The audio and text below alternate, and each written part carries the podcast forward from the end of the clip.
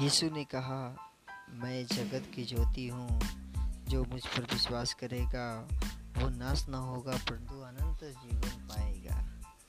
ऐसा उन्होंने इसलिए कहा कि जो व्यक्ति विश्वास करते हैं, वो व्यक्ति अपने जीवन को, अनंत जीवन को पा सकते हैं।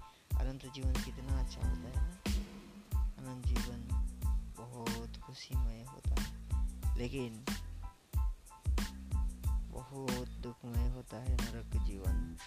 जो कि हमारी बुराइयों के पश्चात हमें वो हासिल में होता है।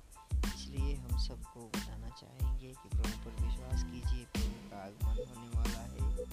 परमेश्वर आएगा।